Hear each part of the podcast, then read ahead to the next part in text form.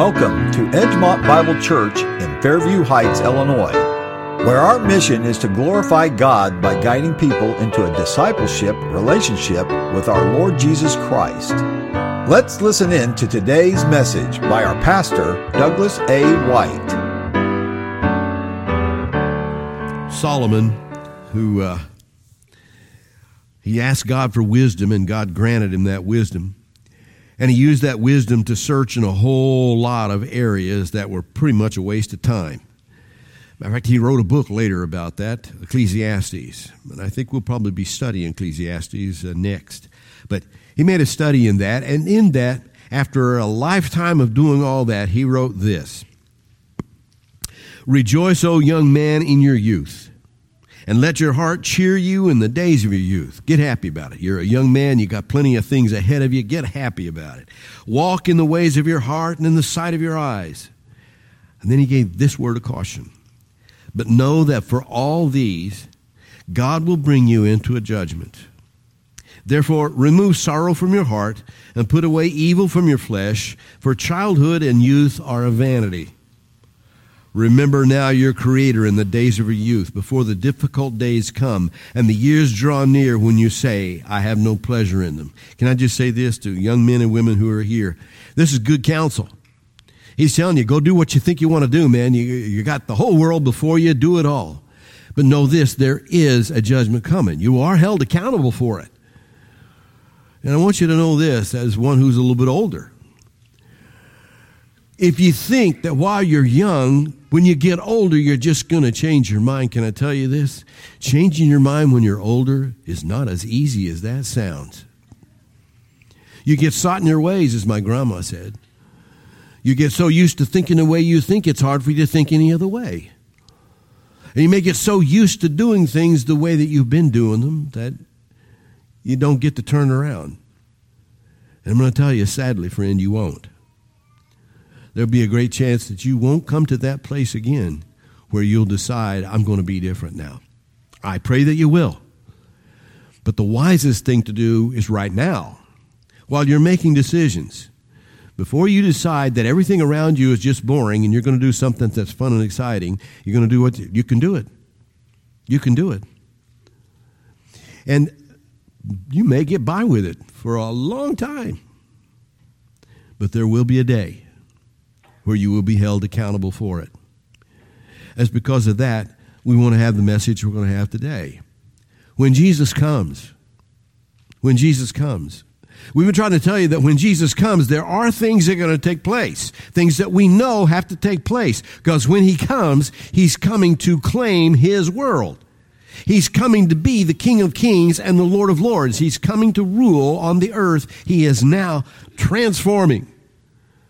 He's renewing the whole thing. It's all going to be different, and he's going to have a people on it who are going to be different, but he's going to take care of everything that has been wrong with it before then.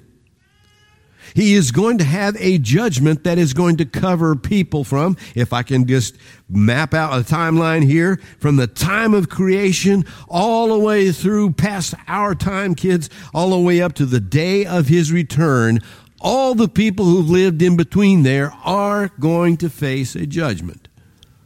And all I'd like to do with, uh, is to share with you what's his standard of judgment. How is it that God is going to judge? He's got groups of people he's going to judge a little bit differently.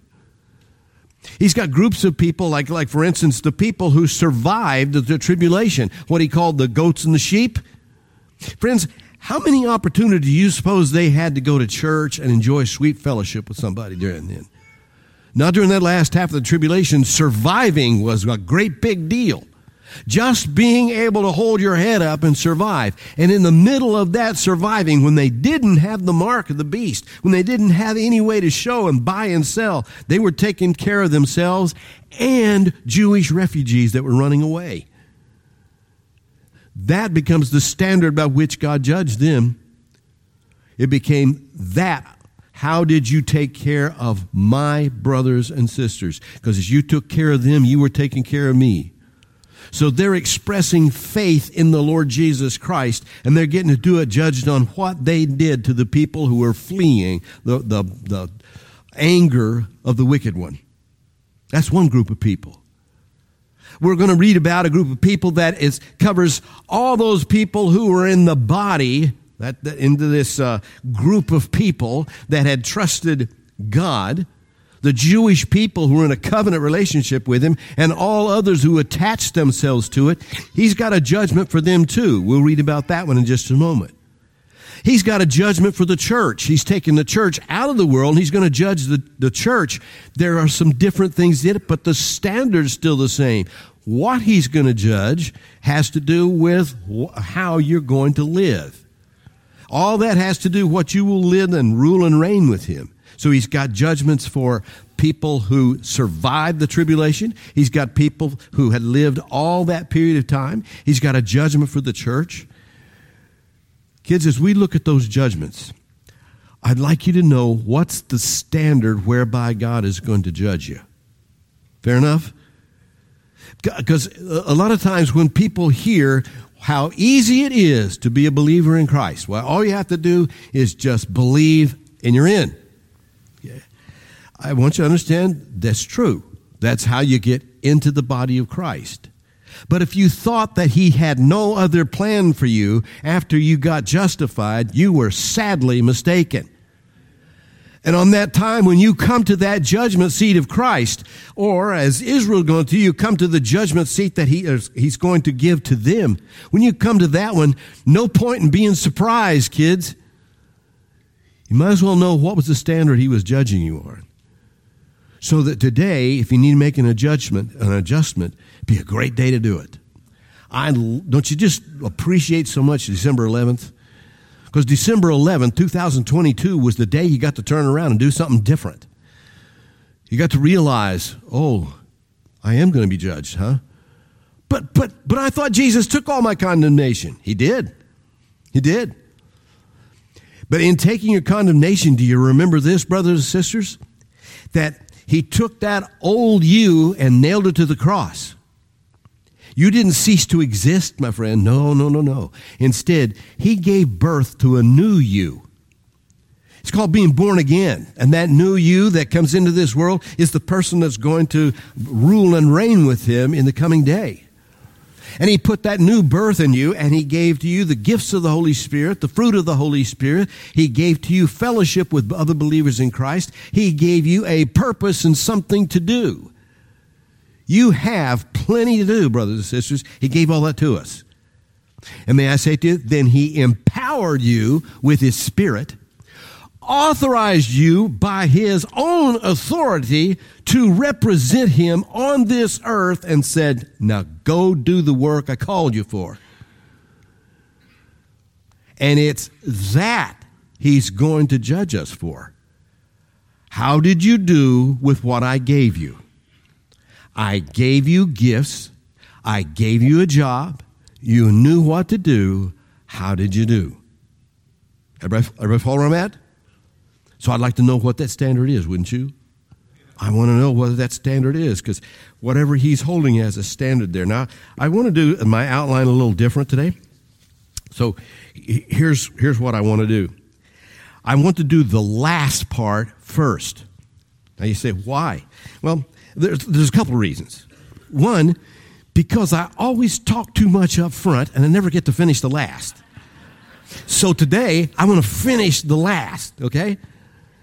Because this is very sobering. I, I want to give you this last part because God bless your heart.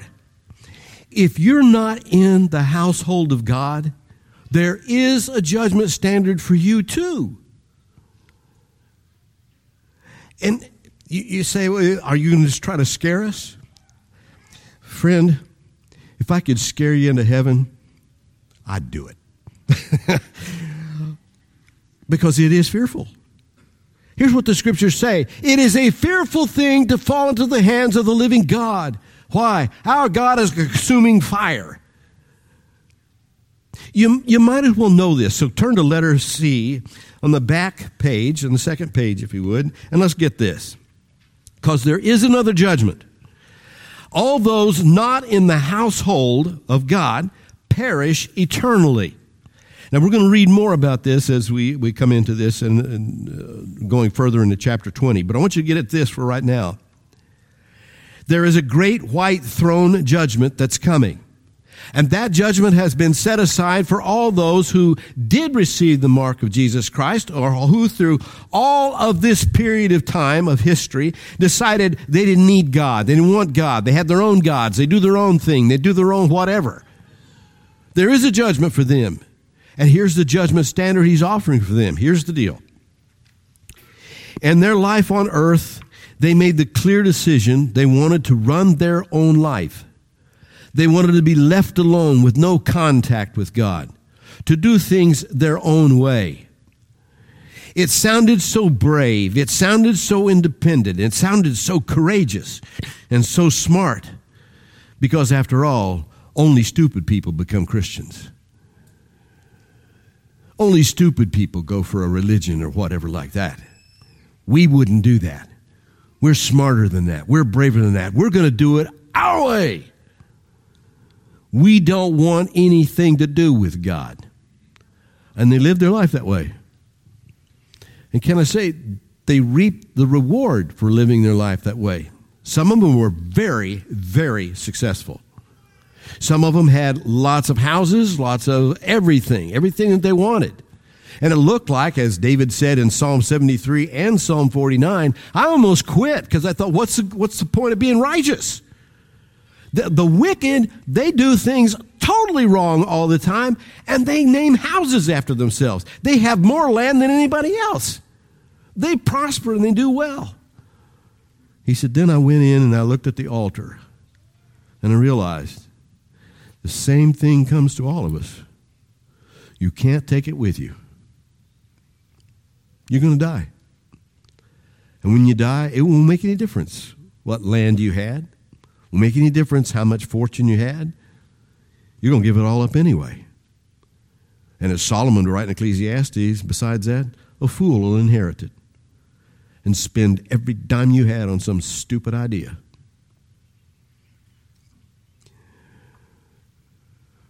Didn't want God. Wanted to be left alone. I can do my own life better than some following some preacher. I hope you don't follow any preacher. I hope you're following Christ.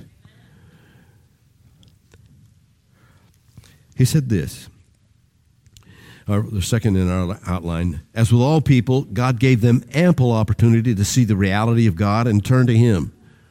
And they rejected that. They looked up, they could see the heavens, they could see the stars.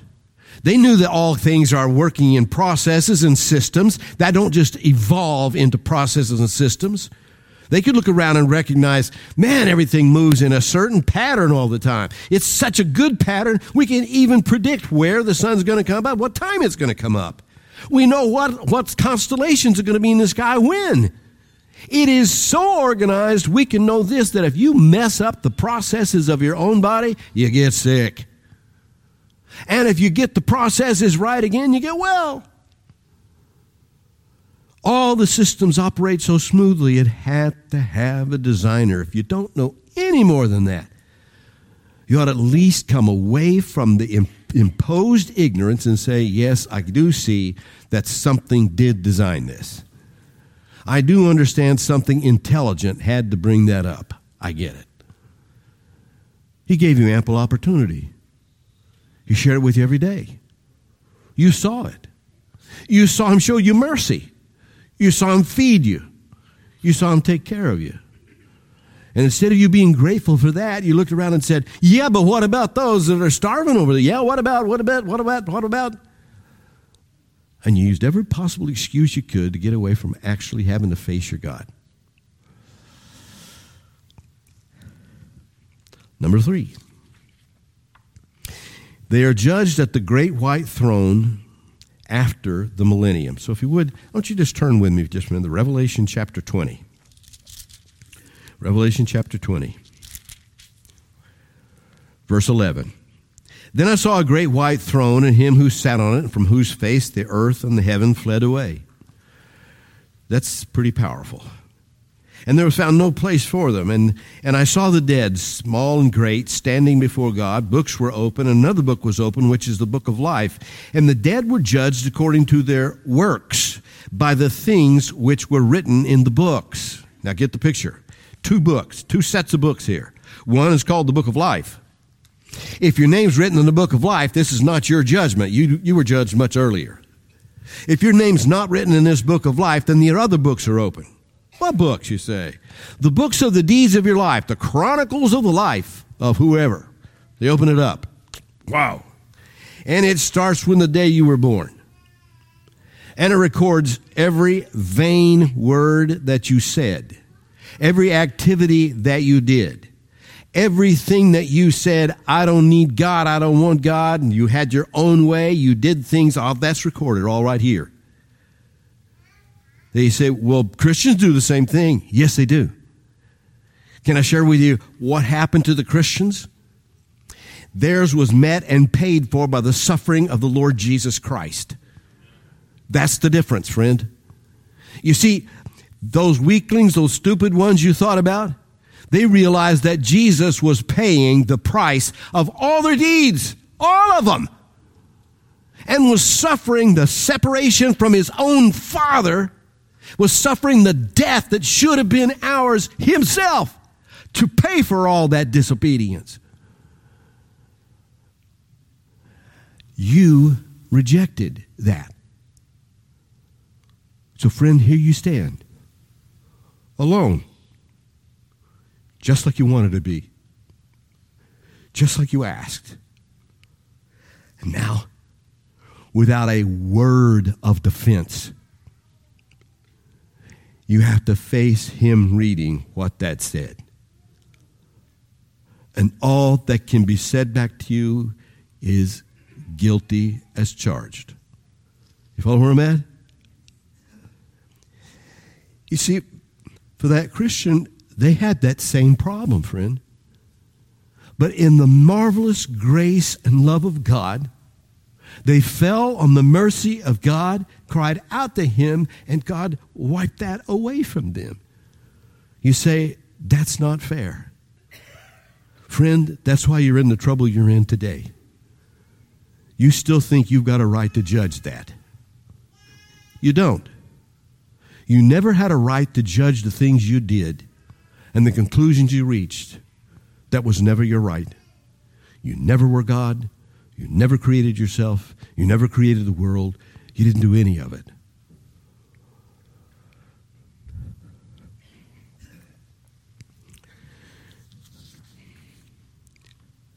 So at this great white throne, he says this in verse 13 the sea gave up the dead who are in it. Now, the kids, that's the sea, is talking about all those people who drowned who drowned apart from the Lord Jesus Christ, where their bodies are in that sea. Okay? So now, all the bodies that were there before, they're coming out of the sea. We're about to see the second resurrection. Everybody follow that? So bodies are coming out. The souls of those people have just been judged, and that's all coming back together again. That's a resurrection. When the spirit of the people who passed away, who didn't know the Lord Jesus Christ, is met with the bodies that they had before, that's a resurrection. And that's the bodies they're going to live in, in that grand judgment that's about to take place. I want you to go further with me and see this. I hope, well, number four, the judgment of the great white throne judgment is to, give, to, to be given for eternity what one sought in life on earth, to be left alone with no God forever plus the eternal punishment of stealing from God that which was his. Here's what I mean, friend. Because you didn't want to be identified with that silly bunch that was trusting Jesus Christ, because you didn't want to be a part of that, now you're getting what you asked for. You have no defender. Ever. While you're in this life, you still have an opportunity to say, I get it. I have really messed up. Jesus, have mercy on me, and He will.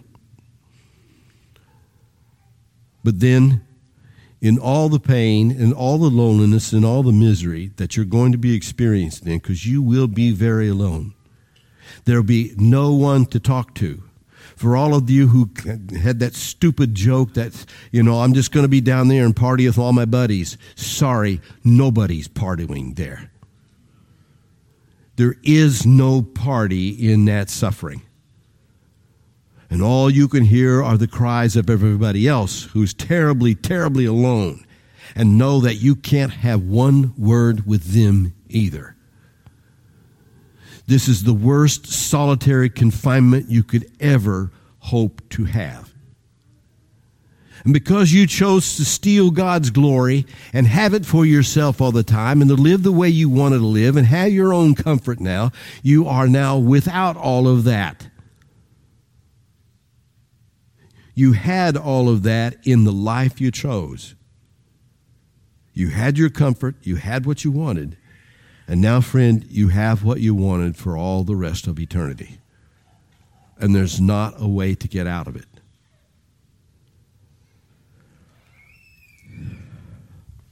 So, when you're wondering, why does that Christian keep annoying me? I told him I don't want to hear that Jesus stuff anymore. I will tell you why. It's because that Christian friend of yours, he knows the terror of the Lord.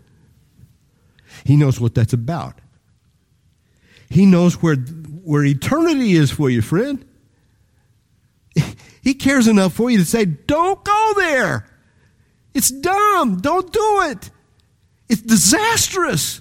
You'll never get out of there, man. That's why he's foolish enough to keep on talking to you about it. That's why he doesn't want that for you. I hope you don't want that for you. I hope today you, you look it over, and if you haven't already, that you put your faith and trust in Jesus Christ right now. Matter of fact, before you hear anything else, just stop where you are. Pray and say, Lord Jesus, have mercy on me. I see who you are now. I understand what you did, and I want that for myself. Please have mercy on me. I know his grace and kindness good enough to know that he will. All right.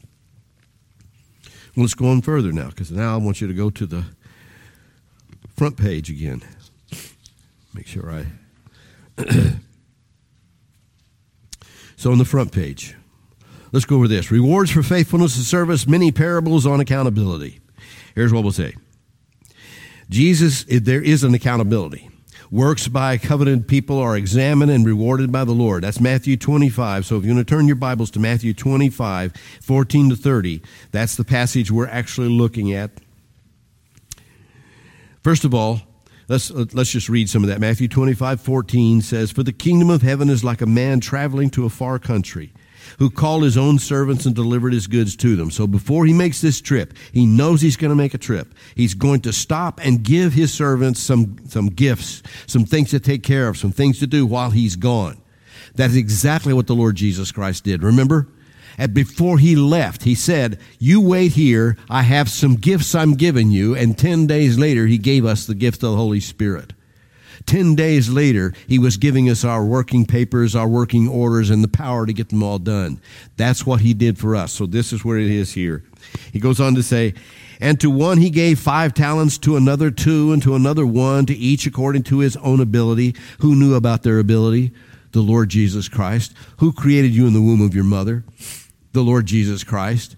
How does he know what your abilities are? because he's the one that brought you into this world. So he gave you kids. So look around here and say, man, I was given gifts by God. I was supposed to use these gifts by God that God gave to me. I'm, I'm a talented person. I'm a gifted person. You were because God gave them to you. Let me go on further with you. And immediately went on a journey. So now he leaves. So is Jesus with us now? No, he's gone.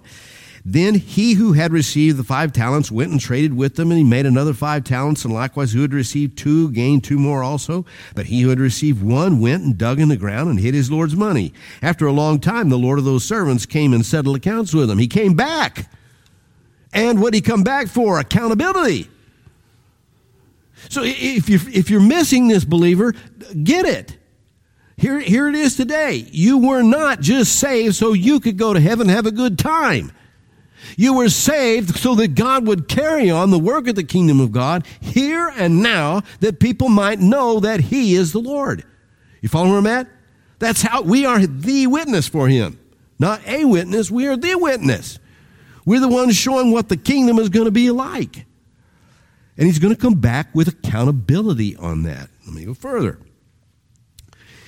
he says, So he received five talents, came and brought the other five talents, saying, Lord, you delivered to me five talents. Look, I've gained five more talents besides them.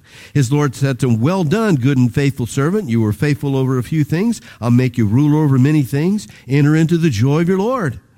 He also said to the received two talents came and said, Lord, you delivered to me two talents. Look, I've gained two more talents besides them. And the Lord said to him, Listen to this. Same words that he said to the first guy. Well done, good and faithful servant. You've been faithful over a few things. I'll make you ruler over many things. Enter into the joy of your Lord. So let's just look at some basic things first of all.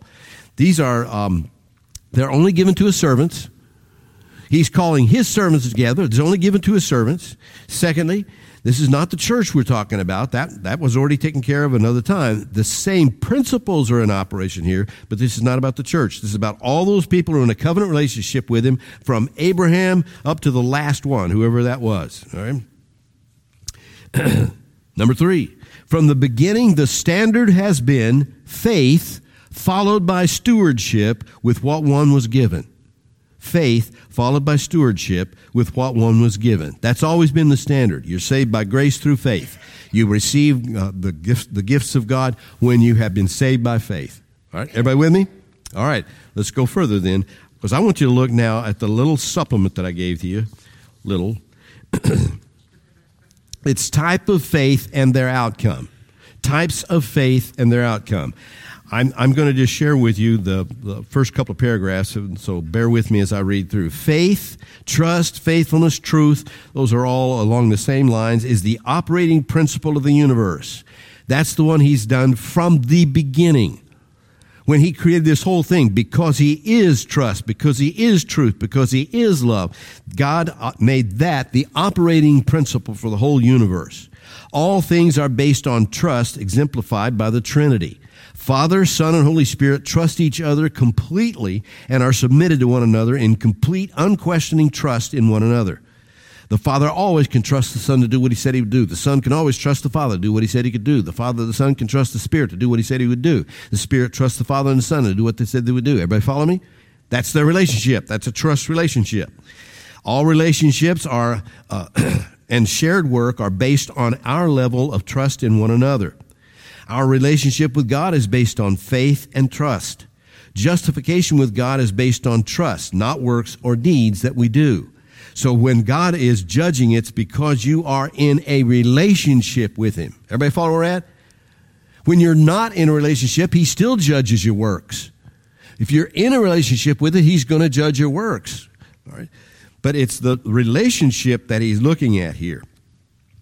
Justification with God is based on trust, not works or deeds we do. That is how important faith is in God's economy. Works or deeds for which we are judged are determined by one's faith in God and in His Christ. Yet, just as sin has perverted all of the traits and characteristics of our lives, so too our faith has been tainted by our pride, our fear, our desire to control, deceitfulness, ambition, etc. That all will taint your faith. All right? Make further. Here are examples of limited faith or perverted faith that can work well as a starter, but will be inadequate to become a finisher to justify one before God, as it is temporary and always moved about by forgetfulness, neglect, busyness, return to comfort, or the snatching away of the delivery by an adversary. Here's what I mean. The things I'm going to describe for you here are things that are temporary. They only work at that moment, but they're starters. If you're in a disastrous situation and you cry out to God, He delivers you from it. That is a starter faith, not a finisher. That won't justify you. It starts you on the path of faith and trust. Everybody follow where we're coming from? That's what I mean by a starter. He's starting you right there, kids. Now you can trust Him. Will you trust Him for the next situation? You see, that's why he did not destroy Israel before the 40 years were up. You see, he kept giving them opportunity after opportunity. Here's a new situation. Can you handle that one? Here's a new situation. Will you trust me for that one? Here's a new situation. Will you trust me for that one? And they couldn't extend their trust beyond a single situation. They trusted him for that situation. It was temporary and ended. Instead of extending it now, since God just took care of us here, I'm confident God's got water for us. Since God took care of us here, I'm confident that He's going to deliver us from the enemies who are all around us. Since God took care of us, taking care of our enemies around us, I'm confident He can get us into the promised land. You follow where I'm at? But instead, they didn't extend it. They only went for that one situation. It was a starter, but not a finisher. You could only be a finisher if you carried it on to the next situation. All right? So, what I've done for you, I've written a whole bunch of things there that I'm going to give you opportunity to read. I said, these people never have anything to do on Sunday afternoon. What if I said to them, why don't you read this this Sunday afternoon? So, it, situational faith, rescue faith. That's the faith of a particular situation that got you through. Fire insurance faith. That's where you hear the bad news about hell and you say, I don't want to go there. So you have temporary faith. That's just a hell faith, you know, just a fire insurance faith. There is conflicted faith. That's the one that you would find in uh, Matthew 13, 22, one we read earlier this morning, where you just can't figure out whether you want to trust Jesus or you don't want to trust Jesus. The um, previous faith, the fire insurance faith, had been that of 13, 20, and 21, where the, the well, I'll let you read it. Social faith.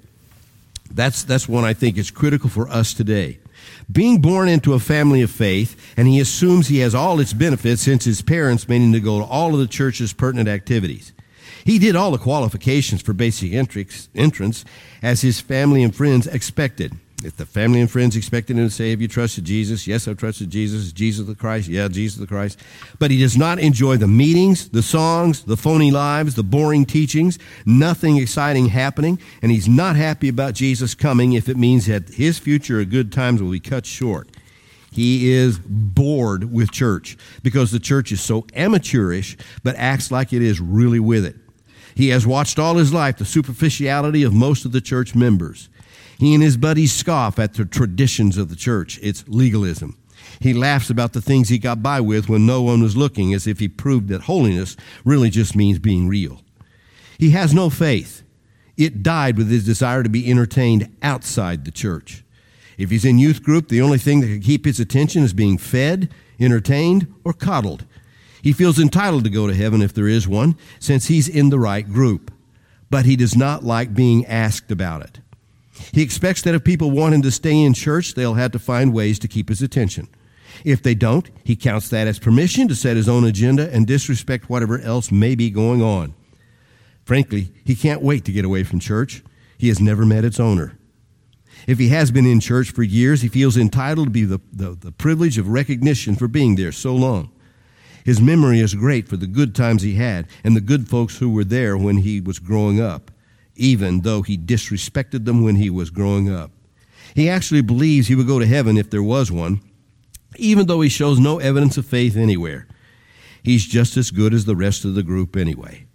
His group exceptionalism has deceived him, and as Jesus said, his kingdom is going to be given to others, and he will be outside it. He really couldn't care if there is a heaven. Who example is that? That's the Sadducees.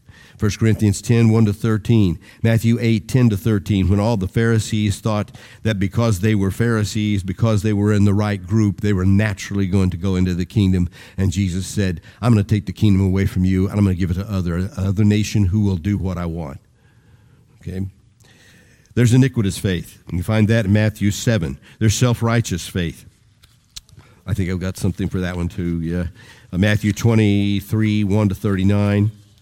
There's intellectual assent.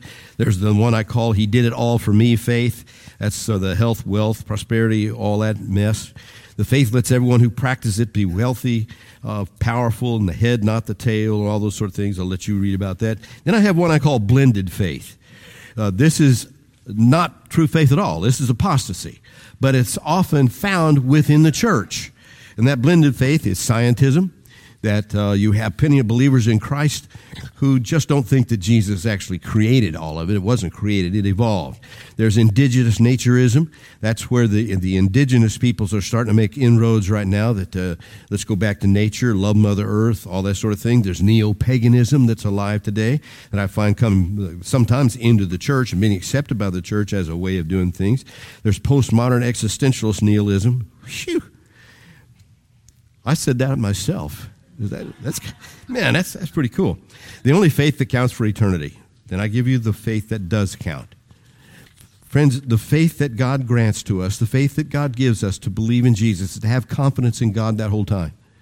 It's not just a profession faith. It's a faith that extends all the way to the end of your life. You're going to keep believing in the Lord Jesus Christ, even if your friends dump it and they go away. Even if somebody comes up and says, but science says, can I just share this with you? Science can't say anything, kids. Science is in flux. I am grateful for science. I love science. But it can't make pronouncements of truth. It can only tell you what's true today. Because the next experiment might show you that what was true today is not true this day. And it's going to keep being in flux. So quit bowing to the shrine of scientism. That's nutty. Why give your life up? You're gaining nothing from it. Be a scientist, but be a good one. Don't just. Never mind. I almost felt like preaching for a minute. All right, let's, let, let's go on. And I, I know even as I say that, somebody's going to say, Yeah, you're anti intellectual, you're anti science. No, I'm not. I believe in the intellect, but I know that the intellect is just as tainted as everything else. I know that that, that intellect can be just bothered by my own selfishness. It can be bothered by my own unbelief and all kinds of things, and I, I won't let you be using my intellect the proper way. It's not intellectual to discount whole big volumes of information. When you discount the Word of God as having any legitimacy into the whole world of knowledge, you just eliminate from yourself a whole lot of opportunity to know more than you can possibly know. Oh. Let's go back to our notes, shall we? Just the judgment you're going to experience, friends, is not in comparison with others. You're not being compared. I'm not being compared to Billy Graham. I'm not being compared to John MacArthur. I have been given gifts that I am responsible for. How did I use my gifts? And I'm not judged in comparison to anybody else. I'm judged by how I did mine. And the same thing's true for you. You were given gifts that God intended for you to use, and you're judged for how you use them. Not whether somebody else used them more than you did or whatever. It is, did you do anything? Did you get off your backside and get with the program and realize you're not here just to glide your way into heaven? All the, the pathway of all the saints and their blood and all the things they have left behind, do you think that's so you could ease your way into glory? It wasn't, friend. You say, well, why are you upset? Well, you're acting like you're upset. I'm not upset at all. I'm, I want to tell you this. When it comes to finding men who will serve, I'm embarrassed. You hear that, guys? I'm embarrassed because you say, no. No, I, I couldn't. No. Why are you saying no? What is the matter with you? Don't say no, say where? When? How often? You're being judged for this, guys. You were given talents and they're to be used within the body of Christ. And when you're saying, no, I won't, you just dug a hole and put it in it. Stop that. You have been given gifts by God for a purpose, for a reason. Stop feeling sorry for yourself. Stop going in your own selfish little way and get with the program. Is that preachy?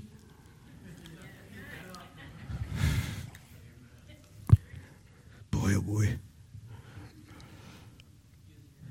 Here you were, here's the way Jesus judges work that's done, if you are faithful in little. He's not asking, he's saying, Can you take what I gave you and reproduce it? Can you take what I gave you and use it? Because if you can, here's what I'm going to say Well done, good and faithful servant. Come on in. I got a place for you. But if you took that thing and you buried it, you said, I'd, I'd love to. When I'm not busy, I will. But right now, I'm pursuing. I'm gaining. I'm going to be somebody. No, you won't. Do you know somebody's how many somebodies have already been? And nobody remembers. He says this You've been faithful in little, I'll make you a ruler in much. That's God's judgment. Now let me go with this. Foolish stewardship, letter B. Foolish stewardship or wicked stewardship was proof of no continuing faith in the master, or actually distrust of the Lord.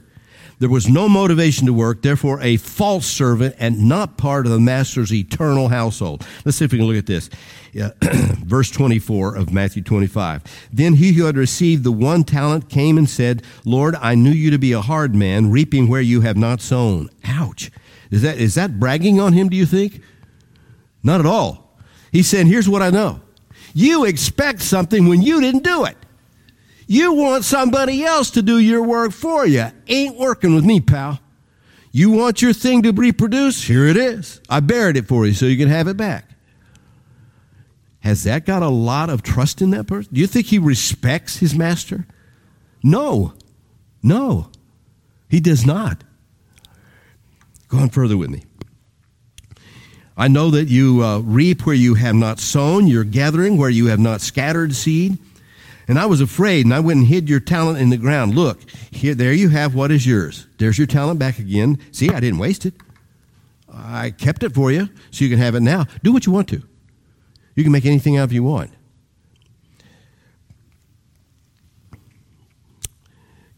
That man's not a part of the eternal household. Listen to what he said. But his Lord answered and said to him, You wicked and lazy servant, you knew that I reap where I have not sown. Is that a true statement? Yeah, he does do that. Does he, God, expect you to do something? Yes. Will he assist you? Yes. But he's expecting you to do it. All right, let me go further. He says, and gather where I have not scattered seed, so you ought to have deposited my money with the bankers, and at my coming I would have uh, received back my own with interest. So take the talent from him and give it to him who has ten talents. For to everyone who has, more will be given, and he will have abundance. But for him who does not have, even what he has will be taken away. And cast that unprofitable servant into outer darkness. There will be weeping and gnashing of teeth. This is not a man of faith that's continuing faith. He pitched him out. He's not in the kingdom just at a low, low level. He's not in the kingdom at all. Everybody see where I'm at? He's gone, done. And all because he made a choice, a conscious choice to do something the wrong way. He assumed that being a part of the master's household, identified with the master's household, he was always just going to be living in the master's household. No, that's not true. You disrespected your master. The one who gave you the opportunity, you threw it away you won't be with him. Stop thinking that way. So, if I can say, let's, let's go on with number one under that. Mere identity through birth or position is not justification with God.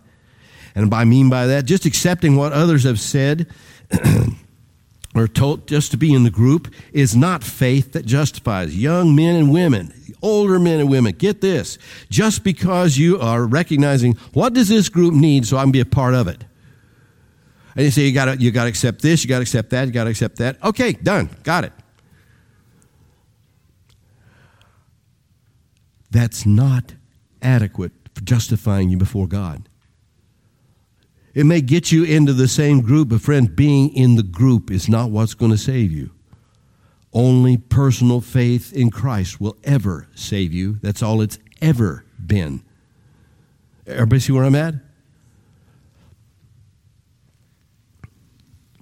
Only continuing justifying faith in what God has revealed puts one in a position to be rewarded for his work. Number two, under letter B. Only personal confidence in the character of God and corresponding love for him will put one in a place to be diligent in his stewardship. In other words, the other two guys knew what God is like or what the master was like and they knew what the master expected. The master expected when he gave me five talents to make, make as many more as I could. The master expected me to use this, so I'm going to go use this. I respect that master. What else do they know about it? One, they knew that the master is the master. You don't know that, you're in trouble. Number two, they know that this master is such a good master that he rewards those that diligently seek him. That's called Hebrews 11, 6. That's what the definition of faith is. You must believe that God is and that He's a rewarder of them that diligently seek Him. That's what they said. They knew, listen, when He comes back, I'm going to have something to give back to him because I know him. He is so generous and so good. Wait till you see what I got coming. I can't even imagine what he's got in mind for me. What does it mean to enter into his kingdom? What did he gain while he was gone? Wow, you suppose he got richer? If he got richer, our kingdom's even bigger than it was. Man, this is going to be exciting. Number four, backside, second page. Judgment is reward for works done out of a personal relationship with God. Works do not put one in a relationship with God, but is the evidence of one. It's, that's the big difference, kids. Judgment is a reward for works done out of a personal relationship with God. Your works coming out of a personal relationship with God. You're not putting yourself in one by doing some works. That's not the way this thing works. Got to be in the household first. In the household, He gives you gifts. In the household, with the gifts given, He's expecting you to do something with them. And because you are in a relationship with Him, you do something with Him. The one guy with the one talent wasn't in a relationship with Him, made statements about Him that were disrespectful, and didn't do a thing. So, where there is no confidence in God's character, no work will be done, and therefore no reward given. Instead, one experiences eternal loss. In those cases, God gives no reward, for one already has it. Now, here's what I mean by that. This guy knew what the master was going to expect and didn't want to do it. It was his own time, so he would spend his own time doing what he wanted to do. So he did spend his own time doing what he wanted to do. He didn't work for the master, he worked for himself. He already has his reward. For what he worked for, that's what he got. Everybody follow me? You've already got your reward. So if you're looking to see God do something and you did something on your own, he won't because you got your own reward now already. All right? As he goes on to say then, or as I, wrote a little further, he opted to have his reward only here and not for eternity. Now, I'm going to put number seven on hold for just a minute, okay? Because I've got some good news for you. If you if you if it's been bad news up to this point, just hang in there. I'd like for you now to take out your supplement again, because we didn't go over everything in that supplement. I don't plan to go over everything uh, yet, because there's still too much of it. All right. This is stuff I want you to be able to read and, and make observations with me. I'm on the page now that says Observations about Jesus' Judgment. You finished up the types of faith. It's observation about Jesus' judgment. I'm going to go over just some of these rather quickly. Accountability is a certainty and no one escapes it. So I don't care who you are here today, you're not going to get away from accountability. You can run from the story if you want to. You can run from the lesson if you want to. You can run away from a, a preacher you think maybe uh, half, half nuts. That's okay. Uh, what you think about me is really unimportant. But this message is very important. That you see how he's judging. You are going to be held accountable. That's not my word, that's the word of God. His judgment is based on how they use what he gives his servants to do the talents he gave them to do them with, and the authorization to represent him in their dealings with others. They are not working for themselves. they work for the master every day of their lives. Now, I want you to get that. That's important for you to remember. Your work is for the master every day of your life. When you trusted Jesus Christ as your Lord and Savior, you quit being your own boss you took on a new boss and you work for that new boss every day of the week. He's going to go on further with you. He gives his servants a place to live with provision for them on his land. Well, you could easily say, but others have pretty nice houses and cars, and why, why can't believers pursue that and also work for the master? You will get what you pursue. Everybody follow me? The, the disciples said to Jesus on one occasion, this is found in Matthew 19, 27 to 30, they said to him at one point, You know, Jesus, we've given up everything to follow you. And Jesus said, No one's ever given up everything that won't be rewarded three times, multiple times more.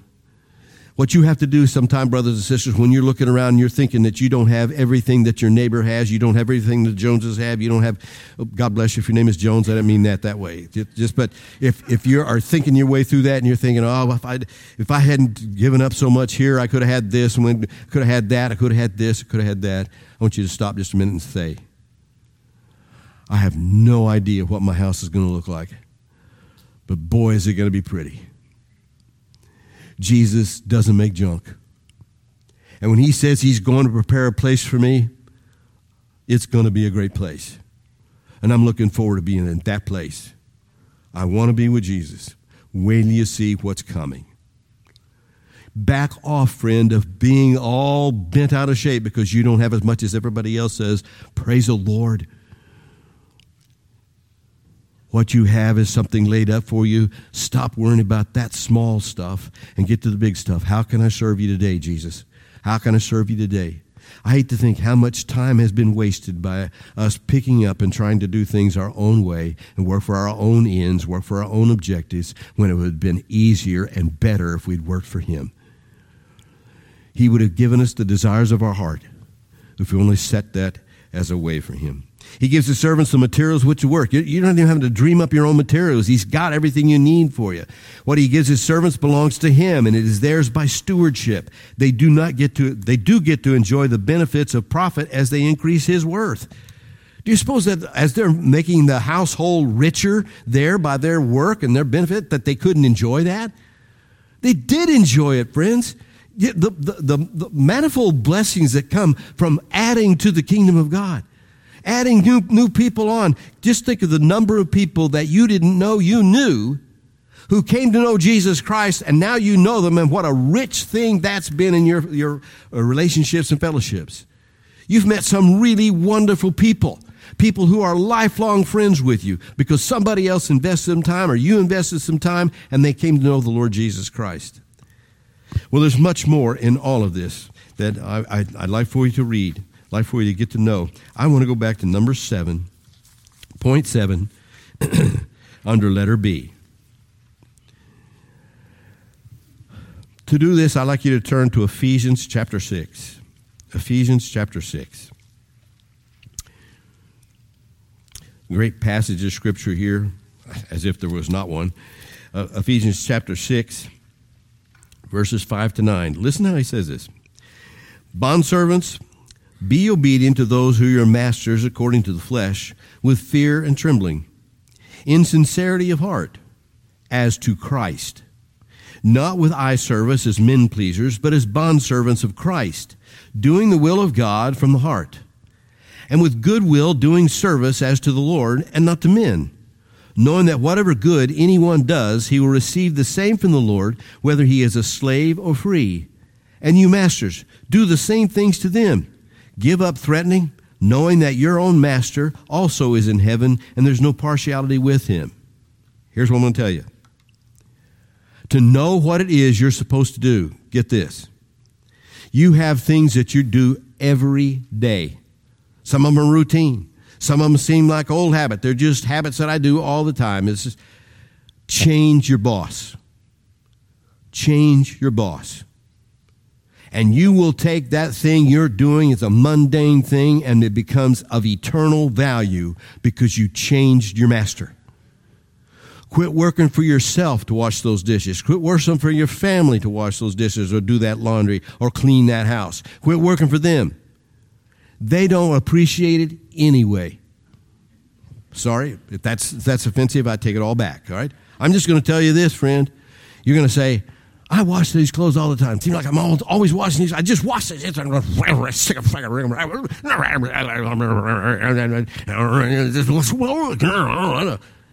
Change your boss. Change your boss. Lord Jesus, look at this. My family's not naked.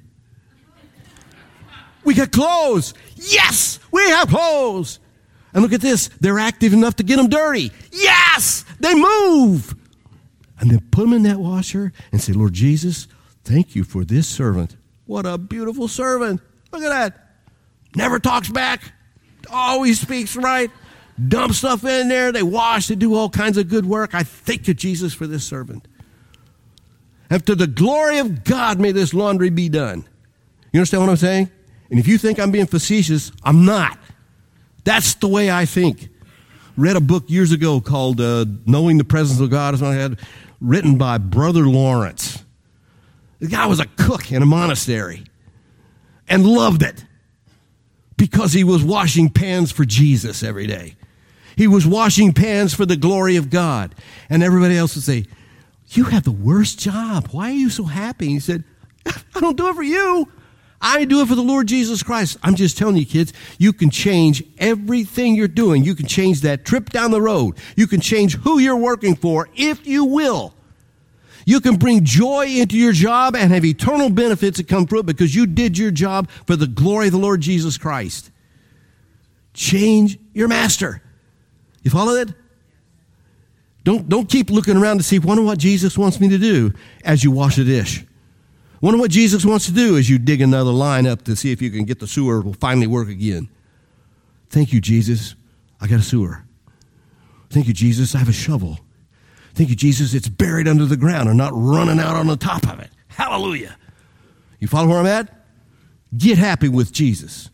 Make him your master, and you'll turn all that stuff that was just mundane junk into eternal value that he can look at you and say, I gave you a home and you took care of that.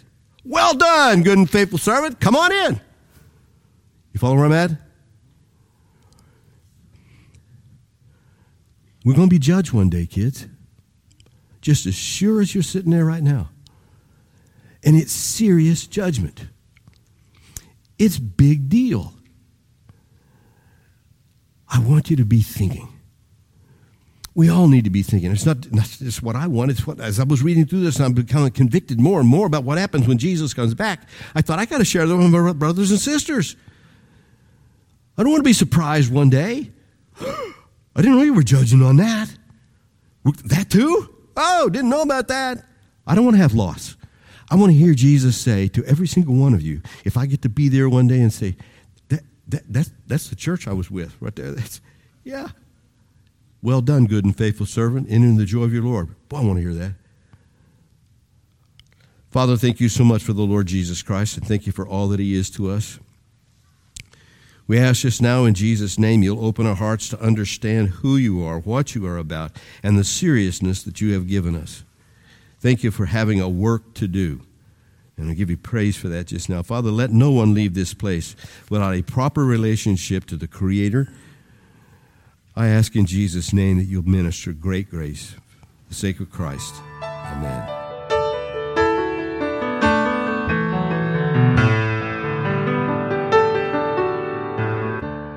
Please, friend, don't leave here today without knowing you're in a relationship with the living God. Please don't do that. That's, that's the biggest thing I can have any of you to do today. Make sure that if you have just understood the Lord Jesus Christ, call out to Him. I know Him, and the people who are here know Him, and they will, they will say to you, he will bring you into his family. Cry out to him. And for those of us who, uh, who have already done that, we have been empowered and given all kinds of gifts to take care of things. Let's not say no to anything. Let's go and see how much more can I do. Let's look to the Lord in prayer. Father, thank you so much for the Lord Jesus Christ. Thank you for what he's doing in each one of us. We ask your mercy to rest with us. We need you desperately. Thank you for what you're going to do in each one of us this week. Empower us this week to see those who are around us. Grant to us that we might be having open mouth, ready to speak your word and be the ambassadors you've called us to be. In Jesus' name and for his sake. Amen. We hope God has encouraged you with today's message by Pastor White. Thank you for joining us at the Edgemont Bible Church. We'd love to have you visit us if you're ever in the area. For directions, more information, or to support the ministry of Edgemont Bible Church, please go to our website at edgemontbiblechurch.org. That's Edgemont Bible Church, all one word, .org. You can also follow us on Facebook at Edgemont Bible Church, where the Sunday morning message is broadcast live.